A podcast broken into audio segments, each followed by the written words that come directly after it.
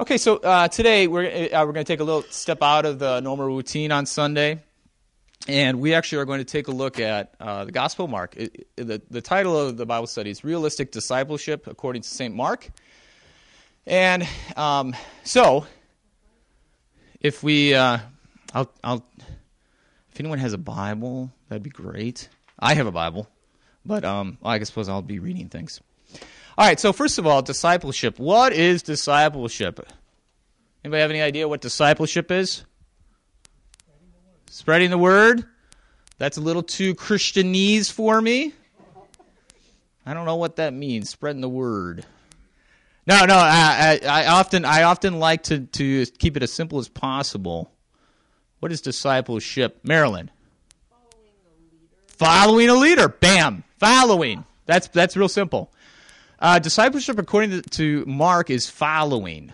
Now, of course, the only one who's really asking someone to follow them is Jesus. So you're following Jesus. You're listening first, listening to what he says. Then you're speaking to what he says, uh, speaking what he says, and doing what he says. All right, uh, but following isn't easy. In the Gospel of Mark, we find out that following is not easy. The guys who follow, who are given the job of spreading the word, as Wayne, Wayne said, the 12, the 12 disciples, 12 apostles, in the Gospel Mark, never get it. So you have the, the kind of the inner circle with Jesus, and they don't ever get it. Meaning, like they don't they don't understand what Jesus is saying. It's like Rush Hour. Has anybody ever seen that movie? Or Rush Hour Two? Or th- what's the third one again? All right, Rush Hour three. I am assuming I've seen it because I, I, fi- I, find that uh, uh, Jackie Chan and Chris Tucker funny. But um, uh, Rush Hour three, they got a little saying. They say uh, so. It's, it's about a. Uh, is he Los Angeles? Los Angeles Police Department. I don't know. He's Chris Tucker. He's an American policeman, and uh, Jackie Chan is a, is a Chinese policeman. And there's some cultural differences. And Chris Tucker I can't remember his character's name, presumes, since he's coming from China, that he does not speak English. Well, of course, Jackie Chan does. So he starts talking to him, and all of a sudden, Chris Tucker says, "Do you understand the words coming out of my mouth?" And that that's uh, that's like all three movies is like a little. Do you understand the words coming out of my mouth? Well, Jesus with the twelve disciples, I envision him saying, "Do you understand the words coming out of my mouth?" And they might understand the words, meaning like you know they're not like complex like you know theological jargon. They're very simple. But they do not in fact understand what he is saying. So uh, following isn't easy. Uh, but the thing is though following isn't exclusive either. All right. So in the gospel of mark as with all the gospels but um, in, in mark you have a bunch of people. Jairus bartimaeus you have one of the scribes. You have the centurion, Joseph Arimathea. You have women, uh, which is is unusual given that cultural context, but that's beside the point. And then um, you have a crowd. You have a crowd who's following Jesus, and there's just too many passages to list. So um, now the thing is, though, is that the uh, as you f- read these passages, um, well, there's there's about 22 passages about these characters who are not the 12 who are following Jesus. I didn't write that down, but so this is compare and contrast. You have the 12 inner circle, right? Peter and Andrew, James and John, Matthew. You have these 12 who are just always with Jesus. And then as you read it, though, you have all these other characters who are following Jesus, but we only see kind of a short little bit of uh, just a snapshot into this life of discipleship. Well, the reason why that is is because Mark is actually making a picture or a tapestry. All right? So there's 22 passages that kind of form a composite of what it means to follow Jesus in the Gospel of Mark. At least 22. And there's kind of three little scenarios. You have people who come and ask Jesus for some help. Then you have like positive examples. Like Bartimaeus would be one of those. Blind Bartimaeus, Jesus is about to enter into Jerusalem on uh, Palm Sunday, and blind Bartimaeus, the son of Timaeus, is you know crying out, "Lord, have mercy on me." That's where we get the Kyrie from, and uh, And then Jesus heals him, and Bartimaeus follows along his way. And the way in the Gospel of Mark means the path that Jesus is walking. There's no like the way as being like, eh, just up the way there. The way is technical in, in Mark. So it means Bartimaeus actually is following Jesus in his footsteps as he enters into Jerusalem. And then you have these strugglers, which I call realistic examples, because Bartimaeus is completely unrealistic. Or I should say, it is unusual. Obviously, it's not unrealistic because it actually happened. But um, you have these strugglers. Now the thing is, though, as you get, you find out no one's excluded from following Jesus, but no one is protected from failing. Okay. Now, when I say failing, I don't mean failing. Hey, you're out of the club, but I mean tripping, falling, landing on your face. Remember the following picture, or getting lost. All right. So this is important because uh, we're working our way up to the rich man. Okay, I'm trying to make a tapestry here. So Mark portrays Jesus' fallible followers as a composite. Includes the disciples, the crowd, women, certain exceptional individuals like Bartimaeus, and, well, and Joseph of, of Arimathea. That's a whole other very interesting thing. Joseph of Arimathea, we find out he's looking for the kingdom of God. And what does he get? I mean, later on in Mark. Well, oh, the body of Christ. That is not coincidental. The body of Christ is the kingdom of God. Okay, but that's kind of interesting. All right, so, uh, so whoever takes up his or her cross, whoever does the will of God. So you, you have this, you know, it's a composite, includes all these people who take up or his or her cross and does the will of God. Only by such a composite and complex images, image of followers is Mark able to communicate clearly and powerfully the twofold message. Anyone can be a follower, and no one finds it easy. Okay. Excellent. Now, there is also, I'll, I'll, maybe mention this a little bit later, but there are also other people following Jesus. Now, again, we have to just think literally. Who else is following Jesus? Well, we already said women. The Pharisees. Now, you might say, Pastor, they're not following Jesus. Well, they literally are following Jesus because wherever Jesus is, there seems to be some Pharisees around. Okay, so that's important. All right, so Mark, as a gospel writing, is writing in such a way that's somewhat. Uh, this is a narrative, so you have you know kind of certain kind of characters. So Pharisees obviously would be kind of a negative example. Then you have a peculiar little bit, and that's Jesus' family. Now, in the Gospel of Mark, Jesus' family are kind of a strange bunch because they call Jesus crazy, and um, he doesn't know what he's doing. All right, so we have to figure out like where does where do these family people belong? Do they belong with the Pharisees or with this composite? And frankly, I don't know. They're kind of they're kind of just weird. Okay. Um, I say that because as we get to the rich young man, we have our choices where to put this rich young man. Okay, this kind of faithful followers, the Pharisees, or the family bit. Okay.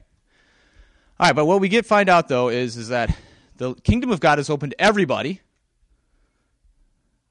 and it's not it's not easy. Okay. All right, so now we get to the rich young man in Mark chapter 10, 17 to 31, and that's what we're going to take a look at. All right.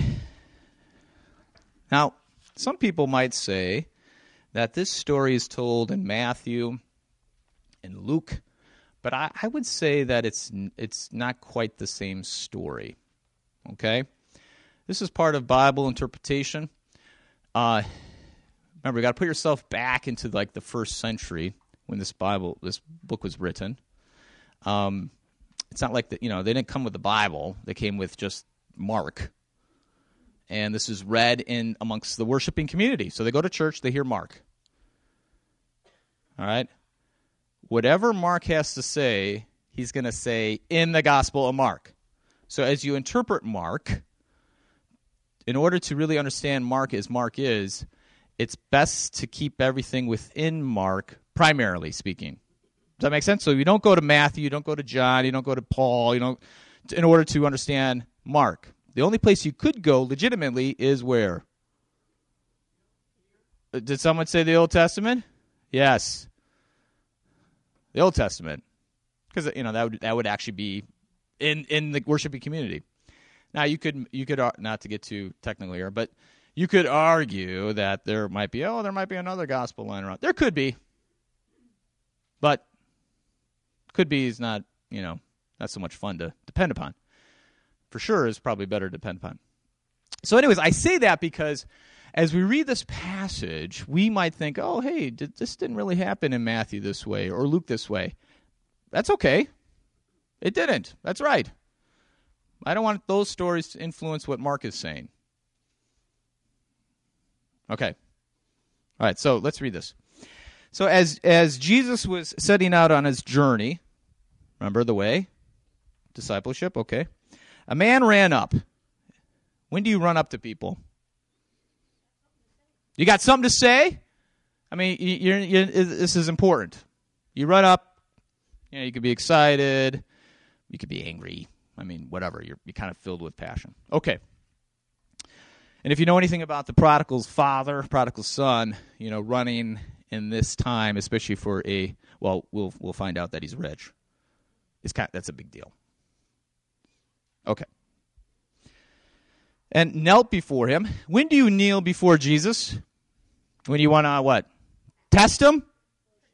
Screw him? No. That's right. Petition, prayer, forgiveness. Okay, so you have a man who runs up and gets down on his knees. What are we presuming about this man?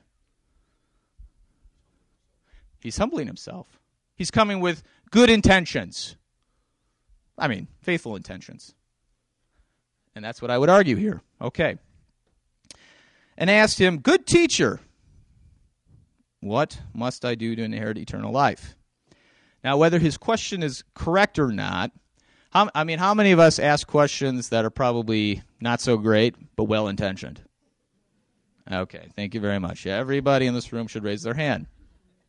Okay, so I think some people see this question what do I do to in- er, inherit eternal life? Well, you can't do anything to inherit, right? The, the, the parent gives up whatever they're going to give up. I mean, it's, I mean, you could be a good son, but as often as I find out, sometimes you know it doesn't matter who does well or does bad; they all get the same. So, anyways, regardless of if you want to be critical of that question, I, I don't think it's best to read into the question.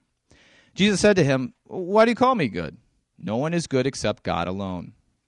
You know the commandments: do do not murder, do not commit adultery, do not steal, do not bear false witness, do not defraud."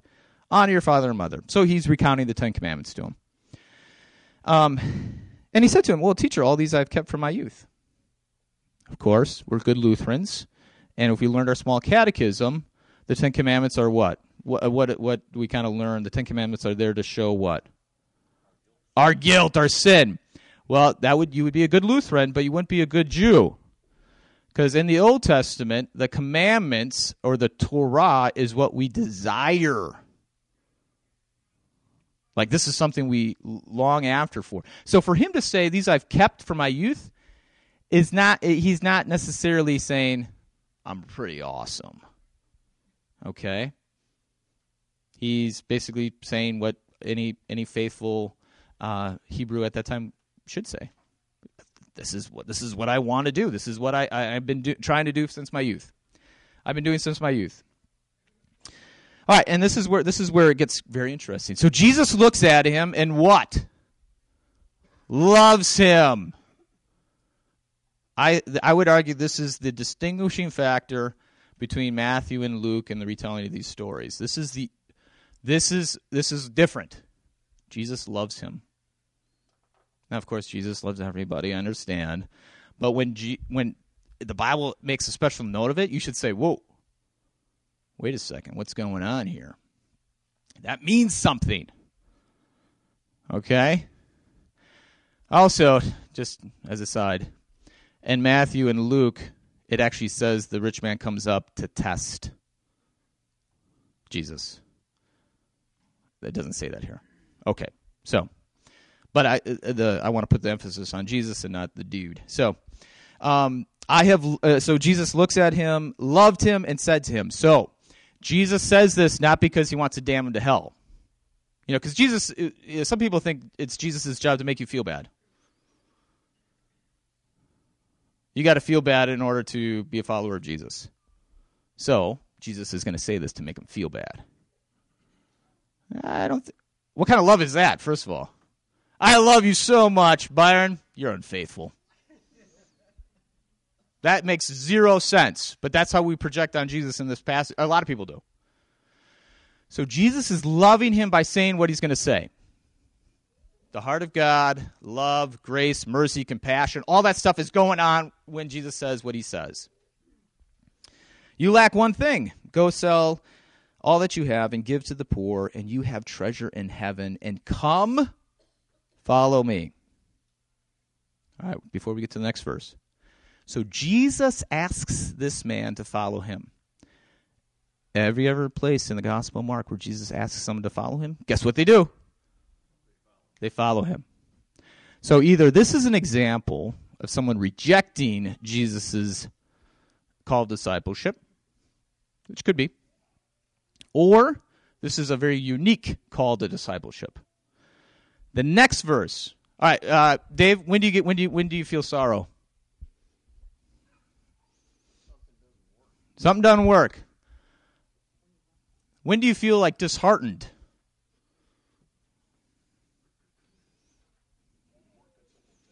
Yeah, fail. Very good job. Failing. Uh, but Byron actually did a good job. When you work at something. So failing doesn't always mean lack of trying, lack of effort. Okay. So this young man, what happens to him? He's disheartened and he's sorrowful. He's not mad at Jesus. He's not, he doesn't think what Jesus says is actually wrong. He actually sees, he's sad. This guy is a sad man. He is not full of himself. This guy is a broken person right now. Okay. Think about what Jesus does with broken people. What does he do? He heals them. Okay. All right, we got a very interesting little picture here, don't we? We have a rich young man. Well, we actually don't know if he's young, but uh, tradition says that he was probably a young man, but um, you can't really. Well, you could maybe make that argument, but uh, you have this rich guy who comes up, gets down on his knees. He he he wants to. He wants. He he actually goes to Jesus. Why does he go to Jesus? Because he thinks Jesus knows what the way to, yeah, eternal life. Okay. I would tell everyone in this room who you're going to run to to find eternal life. Jesus. Okay, so this guy is coming up to Jesus. He wants to know, he wants to hear, he wants to receive from Jesus, and what he receives from Jesus is too much. It is it, it blows his mind and it also blows his heart. And he runs away. I mean, he does he walks away sorrowful and disheartened. Now, is this the last time we see this young man? Well, let's find out. All right, well, let's just keep reading the passage. Real. So Jesus looks around and says to his disciples how difficult it will be for those who have wealth to enter the kingdom of God. this is not a judgment, this is a, a real statement. And the disciples were amazed at his words. Amazed.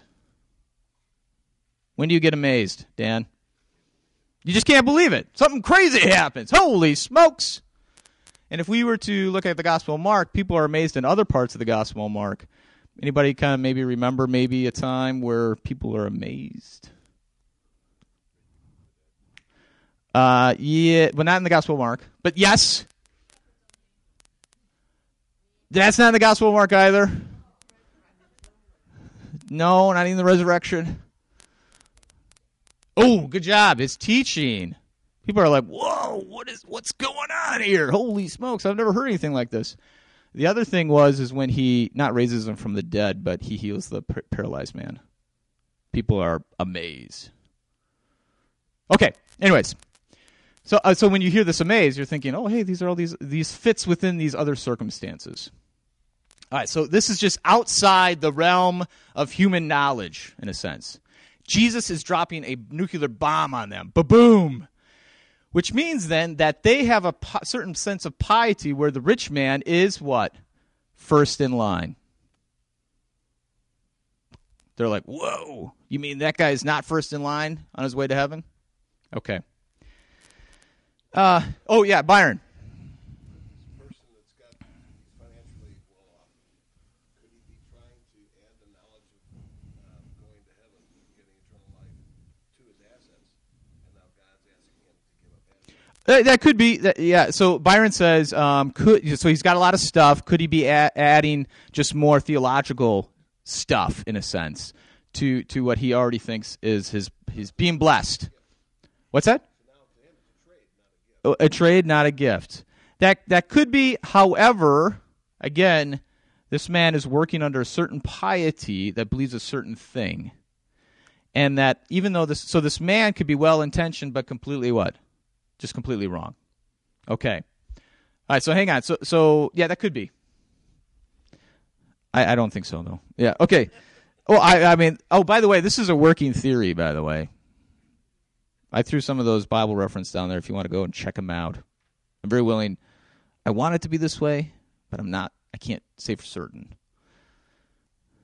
And if you hang around with Pastor Nelson enough, you'll realize I I I have a lot of questions. So the disciples were okay. So children, how difficult it is to enter the kingdom of God. It is easier for a camel to go through the eye of the needle than for a rich person to enter the kingdom of God. Without getting into the cultural context there, it's just hard, right? Um, it's oh, and they were exceedingly astonished. Again, this this bit here, and he said to them, "Oh, uh, they said to him, well, who can be saved?" Jesus looked at them and said, "With man is impossible, but not with God, for all things are possible with God." Remember, discipleship is open to who? Everybody, including the rich man. It's so easy for us to kind of condemn the rich man here. Yeah. But maybe Jesus is actually showing us just exactly how the kingdom is open to everybody. Okay. Uh, Peter began to say to him, Oh, we've left everything and followed you. Right, Jesus? Look at me, man. We're awesome. Okay. So, Peter's a foil to the rich man. The rich man comes with true piety, and Peter thinks, Sweet. Awesome. I'm first in line now. Look at I just left everything. I'm first in line. Now, he, I should. I, that's actually. Uh, I shouldn't say that. Peter is. I think he's working things out right here. Um, Jesus says, "Truly I say to you, those who have left house, brother, sister, mother, father, children, lands, for my sake and for the gospel, will receive a hundredfold. Now, in this time, that's important. Houses, brothers, sisters, mothers, children, lands." And then what does it say? With persecutions. Peter might be like kind of going, hey, let me think here. That's where he's kind of stepping back out. I mean, if I was making a movie. All right. Um, and in the age, oh, in the age to come, eternal life. So, in order to receive, there's going to be a large struggle beforehand. Before eternal life comes, there will become struggle. Persecutions, Jesus says. Okay. What's the which young man looking for again? Eternal life. What does Jesus give him? Persecutions or struggles or sorrows before before eternal life. Okay. And in the age to come. But many who are first will be last and last first. I don't know if I'm actually following the outline here. So, um, okay. So many who are first will be last. So the rich man, you think is going to be the last man to get into heaven. He's left. He's out of here. Where is he going? Let's find out. All right, there's another rich man in the Gospel of Mark, 14, 51, and 52. This is also the Bible passage that a lot of eighth grade boys want for their confirmation verse. I'm looking at you over there. When Nolan comes around, I'm not accepting this one. Um, I know the Ferrers are gone this weekend, so, um, um, well, anyways, Jonathan, their middle child, he wanted this for their his confirmation verse, but I, I encourage him to change it. Now, those who might not know this, you better buckle up. Mark 14, 51, 52. And a young man followed Jesus, following, with nothing but a linen cloth about his body. And they, that means the, the guards, the, the soldiers, seized him, and he left the linen cloth and ran away naked. There is a holy, holy streaker in the Gospel Mark. Now, this, yes, Michael. Well, yeah, tradition says that. Uh, so back in the old days, the author of the, the, the text wouldn't like say, "Hey, I'm like the guy." They but they would insert themselves in the text in the story, and so tradition says that this is actually John Mark, uh, you know, Saint Mark. I I would yes that I, that's what I believe, but you know I can't prove it beyond a shadow of a doubt. So, but I think that's sweet though, right? Wouldn't that be cool? Talk about no shame. It was yes, thank you, Krista. It was nighttime. It was under the cover of darkness. It's always a little little easier to streak at night. Every young man in college knows what I'm talking about. Okay. Okay, anyways, so we have another man. Now, how do I know he's rich? He's got linen cloth. Back then, linen was a very expensive item. Your typical person would not have it. A rich man has linen cloth, okay? That's like rich man underwear. All right. So, um, but now the thing is, though, well, it's it's a robe. It's the whole nine yards. I mean, no, no. Uh, I, what would I call that? I would call, I more like a boxer, I guess. I don't know. Okay. Anyways, so Pastor Riz could be like, "Hey, you know, how did Sunday go? Okay, good, excellent. What'd you guys talk about? Ancient underwear. No, no. Okay, so the uh, uh, uh, so what does he have now though? At the end of uh, verse fifty-two, he has he's got nothing. Okay, so we have another rich man in the gospel who has nothing. Could it be that this rich man didn't leave the scene in chapter 10, but actually went to the end of the line of discipleship? I would say, yeah, I think that's exactly where he went. He went to the back of the line. He thought he was first, but now he's last. But what happens to the last? Okay, turn to Mark 16, 1 through 8. Well, actually, just verse 5, but 1 through 8. Um, and this is another reason. Uh, uh, the resurrection account is another reason why we like to just. I would uh, encourage everybody to not use the other gospels to interpret, uh, not as your primary move in interpretation, because um, the resurrection in the Gospel of Mark is very peculiar, and some people just can't believe it. There's no angels in the Gospel Mark of the resurrection. I think we went over this a few years ago. Um, it's just a, it's a young guy now, the word for young man in the Gospel of Mark, chapter 14, 51, 52, is exactly the same word that's used in the resurrection account. And guess how many times that word appears in the Gospel of Mark? Actually, just two 14 and 16. Um, this is why in chapter 10, your, uh, well, the ESV has a subheading that says a rich young man. Although it, the, the, the word young man is actually not used in the text.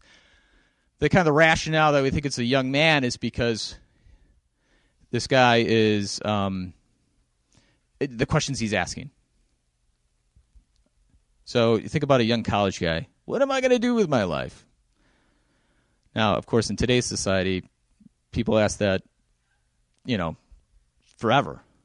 But um, back in this day, only young, like young men, well, young men basically would have that luxury. Okay. But again, that's like Michael's question. It's kind of open for debate. We don't know exactly the age of the person. Okay. All right. So, um, oh, uh, before we get to Mark 16, I'm sorry. So, so the guy runs away naked, and then the story is taken over by Jesus entirely. From you know, verse 52, uh, 1452 on, it's all Jesus. And Mark does that on purpose because uh, now is the time where only Jesus can be working right now. Okay? No other person can do this stuff, only Jesus. So this man runs away naked. So think about it this way you're watching a movie, naked guy runs out, camera pans back, boom, right into Jesus, and the camera never leaves Jesus until he's put into the tomb. All right. So uh, this is uh, so how how will you inherit eternal life? Well, you will inherit eternal life when Jesus gives you eternal life. But in order for Jesus to have the authority to give eternal life, he must die and rise again. Okay? So that's what this story is happening right now. Jesus loved the rich man, Jesus dies for the rich man. So the love of Jesus in Mark 10 is all pervasive. I mean, it is all consuming. When Jesus loves somebody, he loves them to the end. And it's a very powerful image in the Gospel of Mark because this love changes people.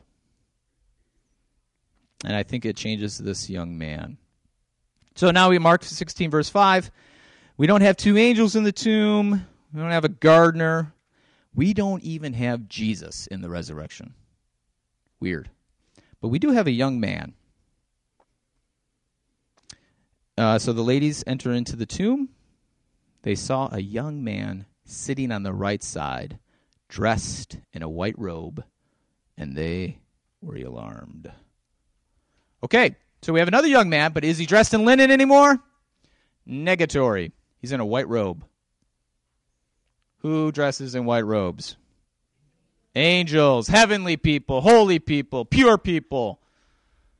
He's not so but it's important that Mark Mark is not about angels right now. He's about people. He's about you. Realistic discipleship.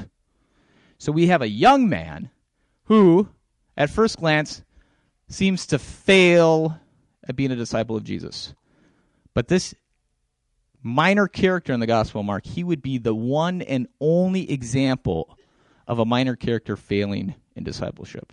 So either he's a one off or there's more to the story than just chapter 10. I would argue there's more to the story than chapter 10. Because you have a young man who comes back, and guess where he's at? He's sitting at the right hand of God, which is the seat of the seat of Jesus, seat of eternal life. Where he was last in the Gospel of Mark, where where is he now? He's first. He's first in the resurrection. And the call to discipleship. Does he actually give up everything? Absolutely. But what does he actually have? Everything. He's, sit, he's sitting at the right hand of God right there. Holy smokes. Okay? So what we find out in, in the Gospel of Mark is discipleship is very realistic. I, I think a lot of us have this, especially when we get into kind of uh, conversion stories with maybe adult conversions. Oh, hey, I was a drug dealer. I, you know, I heard the gospel message. Now I'm clean. That that actually happens. I mean, we see that in the Gospel of Mark. There are these people who just, bam, holy smokes, they turn turn around. But we also see, and more commonly, we see people who struggle with what Jesus says. They want what Jesus says. They want to be a disciple so much. And it's so hard. And so the rich man gives us a really interesting picture that Jesus' love never lets you go. It keeps working on you, it keeps gnawing at you, it keeps talking to you, telling you, follow me, follow me, follow me. But of course, you're going to follow Jesus not according to your own terms, but according to Jesus' terms. So, um, uh, so the call of discipleship is immediate, but the response takes a long time. And if anybody who's been a Christian a long time, you know that. What seems impossible actually can happen in this lifetime. That's another wonderful thing about this story. Is that when Jesus says, "Sell all your possessions, give to the poor, follow me," you're like, "Okay, whatever." But it actually happens.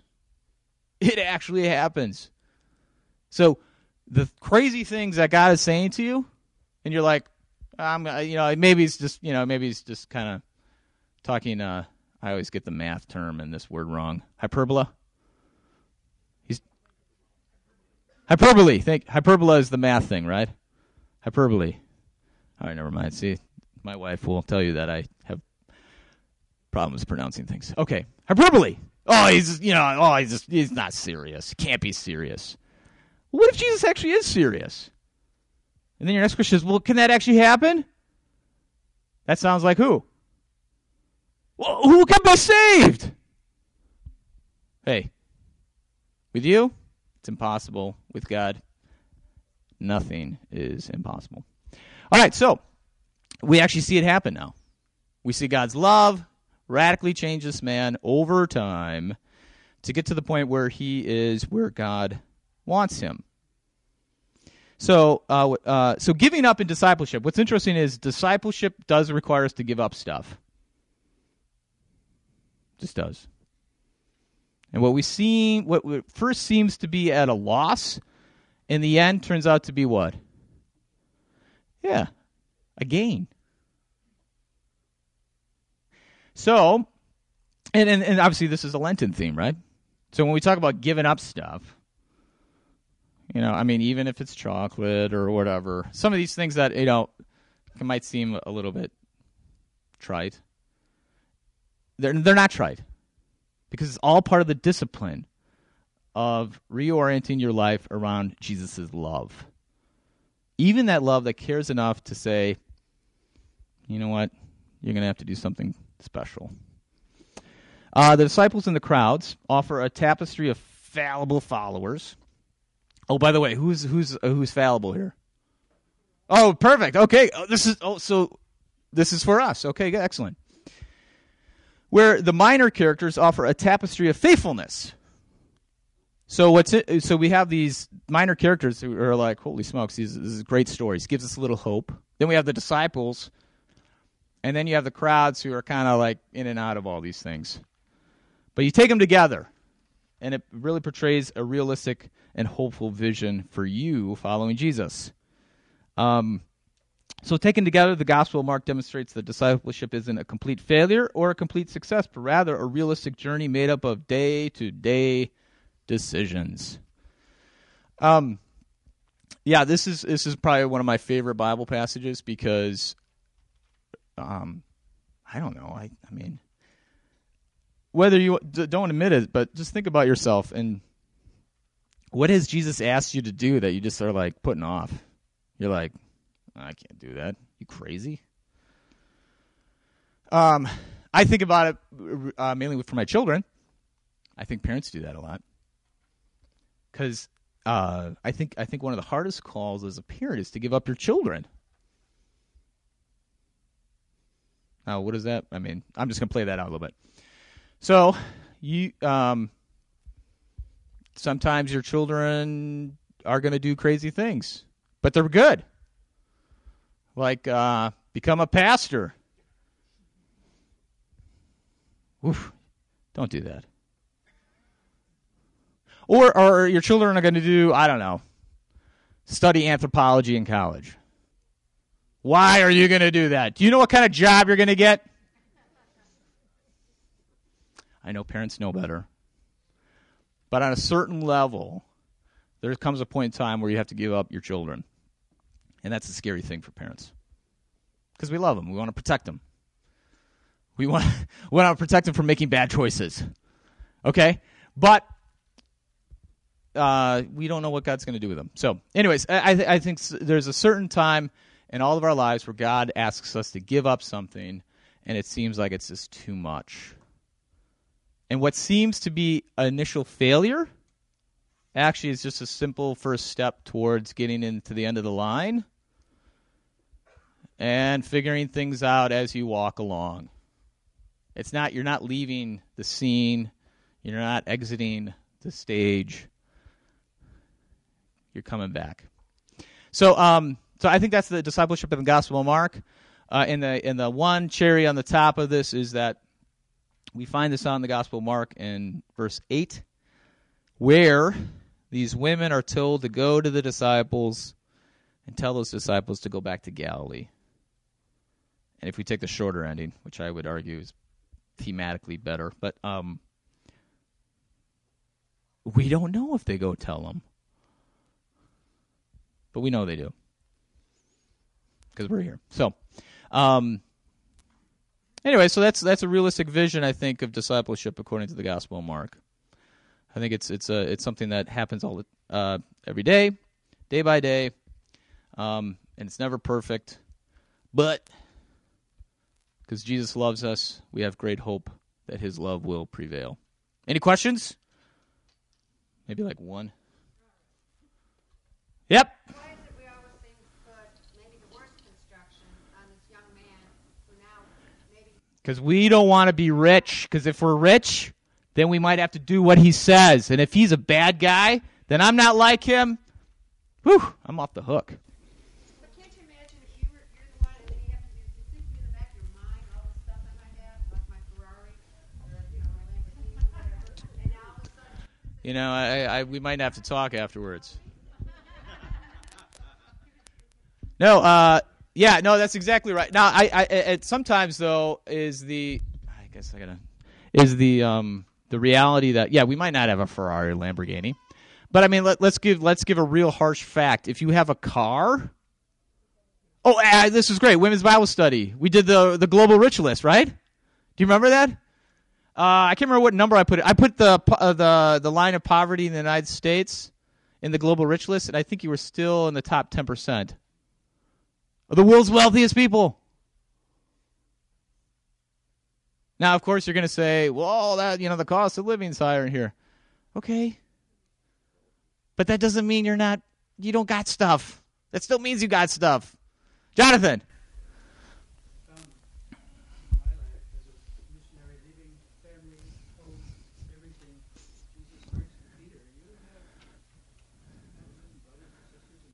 oh, thank you, Jonathan. Yes. these things before it happened. Exactly. We went to live in another part of the world. We were adopted. We were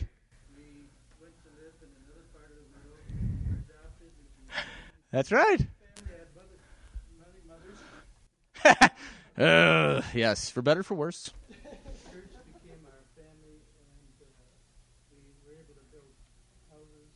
Yep. Uh, Jonathan, thank you so much for saying that. Oh, absolutely. Okay, good. Thank you, Jonathan. That's right. Okay, but eh, Jonathan, great job. Uh, thank you for saying that because I I meant to say that. Okay. Did they receive all these good things in this life? They did. It's in the church. All of us here right now, whether we care to believe it or not or live that way, we're all brothers and sisters, mothers, we're fathers to each other. And guess what? We have houses. This is your house. Well, it's the father's house, but he, you know, it's your house too. Okay, but um, so yeah, Jonathan, good. Thank you so much for doing that. So this is true. That's true. You might not, you know, again, it might be hard to accept that, but Dan. That's what I would argue. Not everyone believes that, though. Yeah, but you know, it's okay.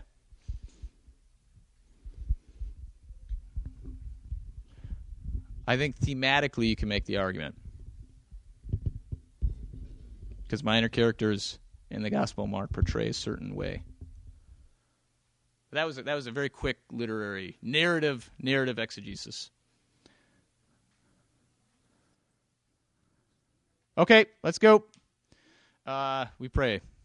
Lord, remember us in your kingdom and teach us to pray. Our Father, who art in heaven, hallowed be thy name. Thy kingdom come, thy will be done, on earth as it is in heaven. Give us this day our daily bread, and forgive us our trespasses, as we forgive those who trespass against us. And lead us not into temptation, but deliver us from evil. For thine is the kingdom, and the power, and the glory, forever and ever. Amen.